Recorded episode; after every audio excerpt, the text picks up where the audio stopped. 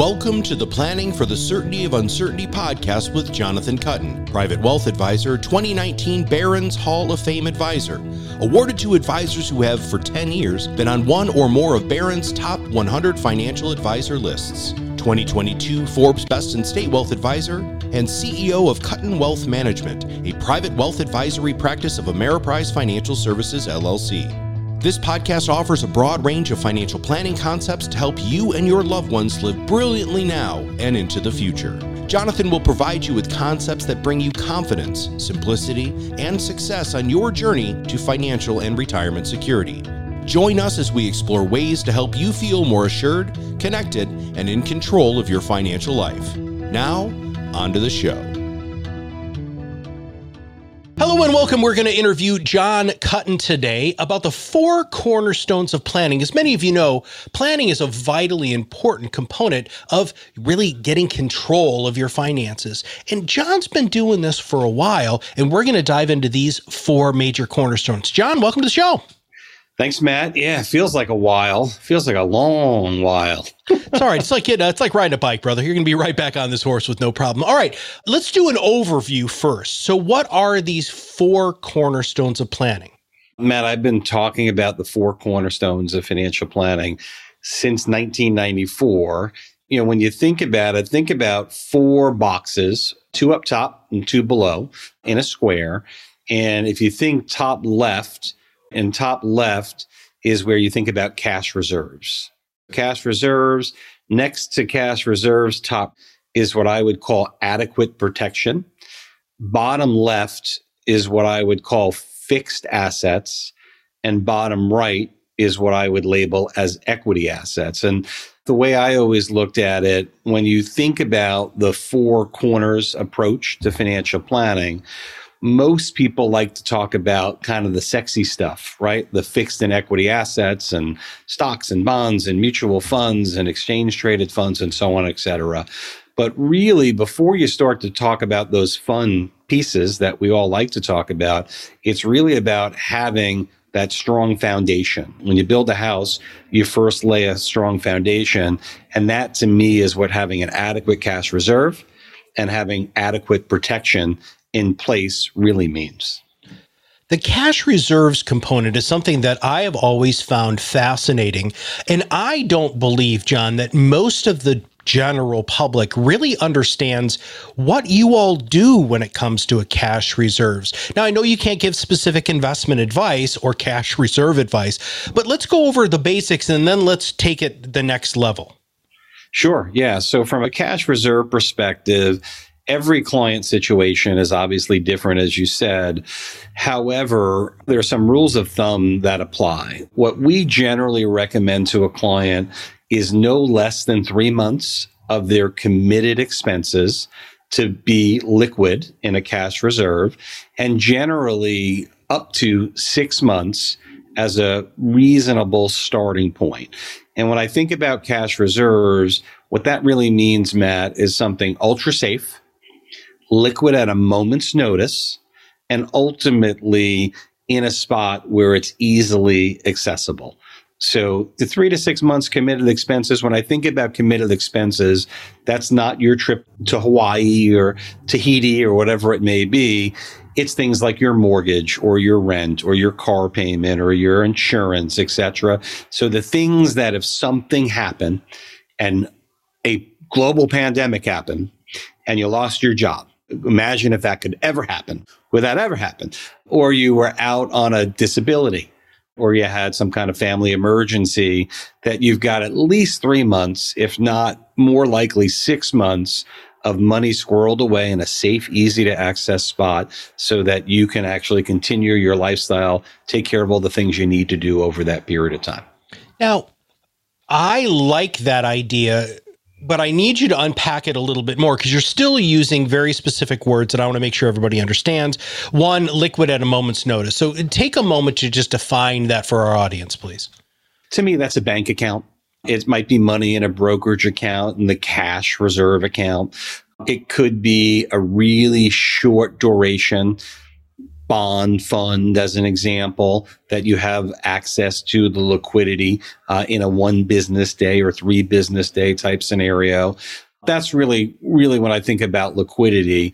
And then matt i think where you might be leading as you get into it the way i look at it the higher your committed expenses the more you should have in a cash reserve. The less predictable your income the more you should have in a cash reserve. So if you're a business owner or an entrepreneur or a salesperson that's on a commission basis, you likely want to have more put away in cash reserve. If you're a civil servant, school teacher, police officer, fireman, et cetera, et cetera, you've got a little bit more security, if you will, that your paycheck's going to continue under the various circumstances that we spoke about before. And a lot of times, Matt, what we do for our clients that might have a larger liquidity or cash reserve need because of their occupation, being a business owner, what have you, is it doesn't all have to be in a completely liquid position. For some clients, they might choose to have a full year or even 18 months worth of liquidity in a cash reserve.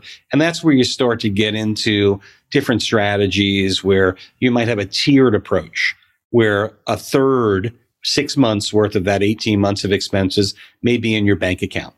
The next six months might be in laddered CDs, as an example, at your bank or through your brokerage firm. And that last piece might be in a really, really short duration bond fund, as an example. There's different varying degrees of cash reserve. And each, as I kind of went from the zero to six months, six to 12, 12 to 18 month, came with a little bit of a different liquidity meaning less liquid as the longer the time frame went on, and also a greater potential possibility, at least, for return because you've actually locked that money up where it's not liquid in a day's notice. Now, I have also heard that you want to maintain a cash reserve just in case the stock market does what the stock market seems to do. If you are in retirement and you are taking income from these portfolios, is that another component of cash reserves that are important to pay attention to? Yeah, 100%. Uh, Particularly for retirees, you start to think about where you want to take your income from. One of the things that we do for many of our clients or suggest for many of our clients is we'll many times keep two to three years in a very liquid position for a client who is now in what I call the access phase of their retirement, meaning they are no longer working, they are no longer saving, and their sole source of income might be their social security and the portfolio that they've actually structured. So to your point, Matt, what occurs there is if you've got, let's say, three years of liquidity in a safe, easy to get spot, and the stock market goes into a downturn or the bond market and your portfolio is not moving in an upward direction, instead of being forced to sell securities at a loss, you've actually have money sitting on the sideline in a liquid spot so that you can, in essence, take advantage of the ability to use those assets to take care of your income needs as opposed to selling at the wrong time. And selling at the wrong time is what everybody's terrified about when those events happen because they do. Now, let's talk about the other not so sexy thing, which is adequate protection. And I think that there are a lot of people, Jon, who don't like having these conversations because it doesn't have the sizzle that the other two do. Yep. Yeah. Protection or insurance, if I can say it on air here, is a dirty word because none of us are going to ever die. We're never going to get disabled. We're never going to go into a long term care facility. Only those things happen every single day to hundreds of thousands, millions of people each and every day. The way I look at it is what insurance really is. And insurance can be used for a lot of different purposes, but it's part of that foundation. So when you think about being in a position that you're building that foundation for your financial life, you've got to protect all the things that you can't afford to lose. Your life, your ability to earn an income, your ability to cover healthcare and or long-term care costs. Well, let's switch gears then and talk about fixed and equity assets. What in God's name does that mean at all? Key is foundations right. I want to tell the story in the right order Uh, the client has now, you as the prospective client, have now created an adequate cash reserves. Your three months, six months, maybe 12, 18, 36 months, depending on your situation, liquid. You're good. You've got that cash reserve. You've addressed your protection planning. If you need life insurance, it's in place, disability, long term care, depending on the phase of life you're in. Only then should we even begin the conversation about saving money for your future. Now, what most Americans do is they skip the cash reserve, they skip the adequate protection, and they go right to the stock market or to cryptocurrency or to whatever the hot investment is today. What we want to make sure is that we first deal with that upper level cash reserve and protection planning. So bottom left fixed assets, really simple. These are fixed assets where the purpose of the investment is generally to produce income, not to produce capital appreciation. While it may rise in value or drop in value, the main p- reason people purchase or invest in fixed uh, investments is to get a dividend or an income stream. So examples would be something like a bond, some types of real estate, whether it be corporate bonds, municipal bonds, bond mutual funds, etc., where you put your investment dollar in, you're in essence promised in return a coupon or some type of return. The, the value of that security will go up and down, usually based on interest rates and things along those lines. But ultimately, what you're looking for is that income that you can live off of or that can provide steady, slow growth. On the flip side, equity assets are the opposite. Although some might pay a small amount of income in the form of a dividend, as an example, equity assets are assets that are generally there to outpace inflation, right? So this is where you are looking for the main source of growth to be capital appreciation.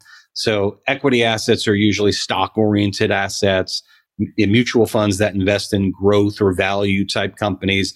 And as you know, Matt, they come in all different shapes and sizes. The key is as you start to think about fixed and equity assets, it's all relative, which will likely be a future podcast to your risk tolerance, your goals, the rate of return you'd like or need to achieve. And then it's how to actually construct the right balance of fixed and equity assets and the right type, what I call asset allocation ultimately help stack the odds in your favor and in alignment with your needs and risk tolerance. What else didn't I ask you that I should have about these four? I mean, you talk about this stuff all the time. You've trained your advisors, you've trained your clients. What else should I have asked you about these four cornerstones of planning that I didn't? The four cornerstones for me are a really good kind of, I call it an acid test. If I was a, a listener, and what I mean when I say an acid test, it's a way to just check in uh, uh, and to be able to say, is the plan that I have actually sound? Have I actually looked at all of the factors? I said a minute ago, it's about stacking the odds in your favor.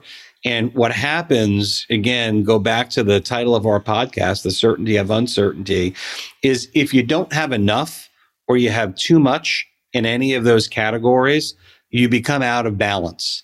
And if you become out of balance, that's generally when something occurs in your life where you start to feel it. So, as an example, if you're a younger family, or maybe it's an older person who might have children or grandchildren who are younger that are just starting out in life, and they might have just got their first job and bought a house and had their first child, or maybe it's you as a listener. If you didn't have enough cash reserves put away, and you started to already contribute to your 401k plan, as an example, because you wanted to save for the future. And all of a sudden you had a bad leak in your roof. You realized you thought the new house that you bought had a beautiful roof on it. Now it leaks and you needed $8,000 to go out and replace your roof. And if you didn't have that six to 12 months, three to six to 12 months of cash reserves, what is it you do to ultimately replace that roof that's leaking in your baby's room? Right? You probably go out and if you don't have the cash, you put it on a credit card. Now, all of a sudden, you've put something on a credit card because it was a necessity and you didn't have any cash reserves. And ultimately, what happens is you get that credit card bill And for many Americans, the average rate they're paying on a credit card could be 10, 15, 18%. And before you know it, you've got $8,000 of credit card bills and you're maxing out your 401k, but paying 18% interest, right, on this particular credit card. I just share that to say, I call them the building blocks. What I want everyone to pay keen attention to is the order in which you actually check these boxes off.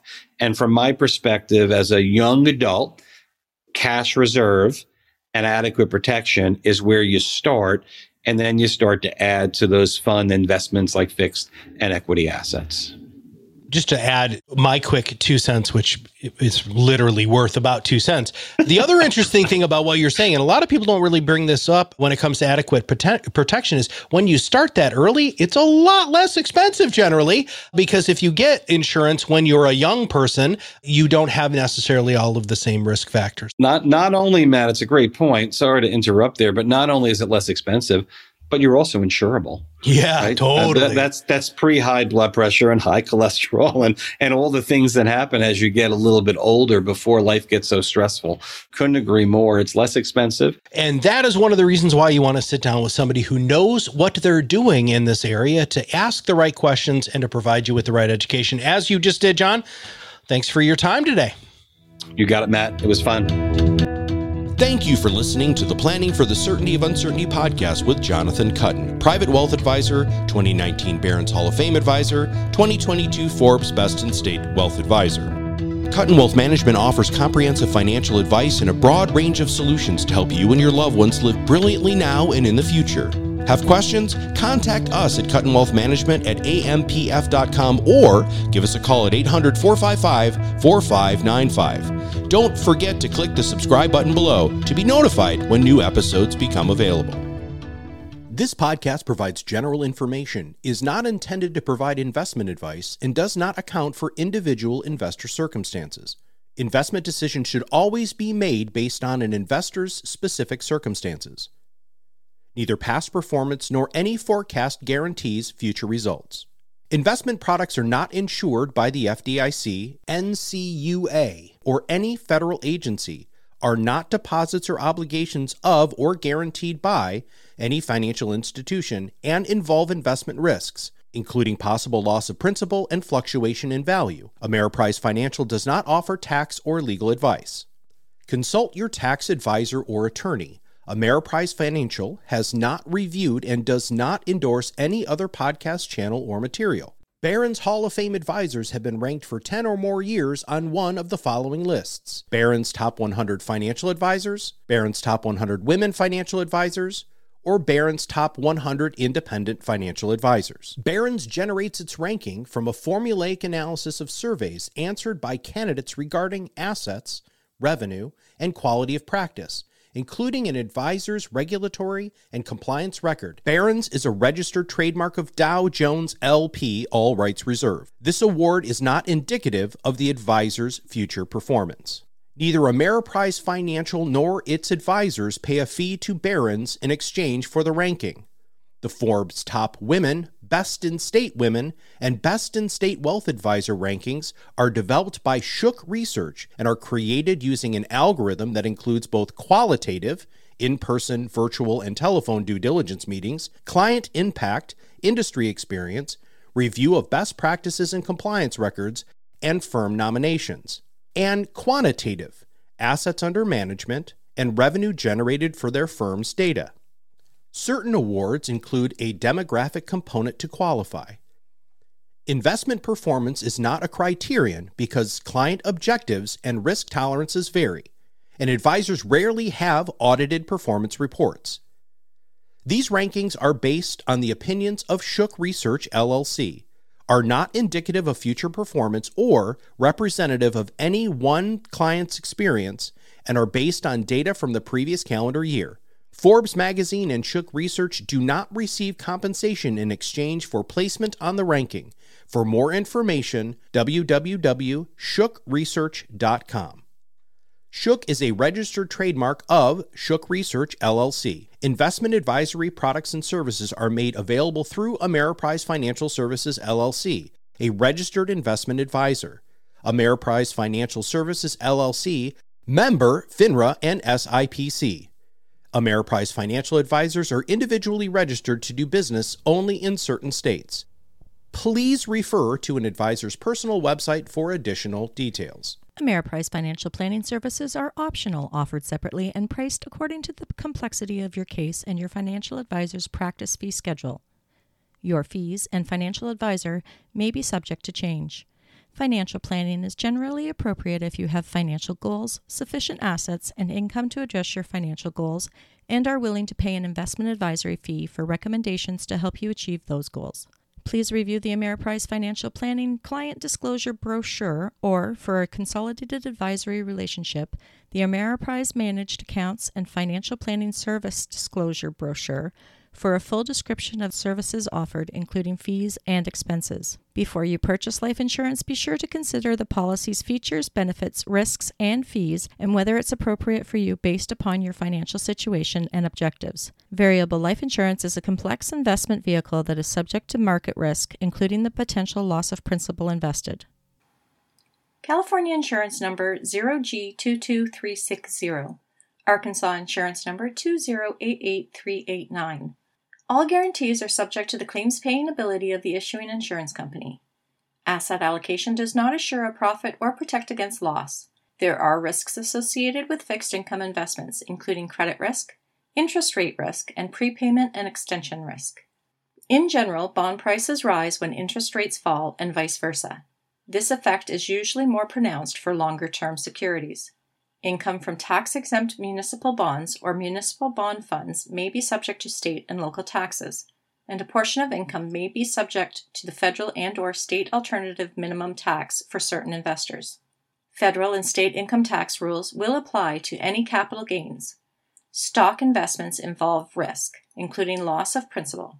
High quality stocks may be appropriate for some investment strategies. Ensure that your investment objectives, time horizon, and risk tolerance are aligned with investing in stocks, as they can lose value.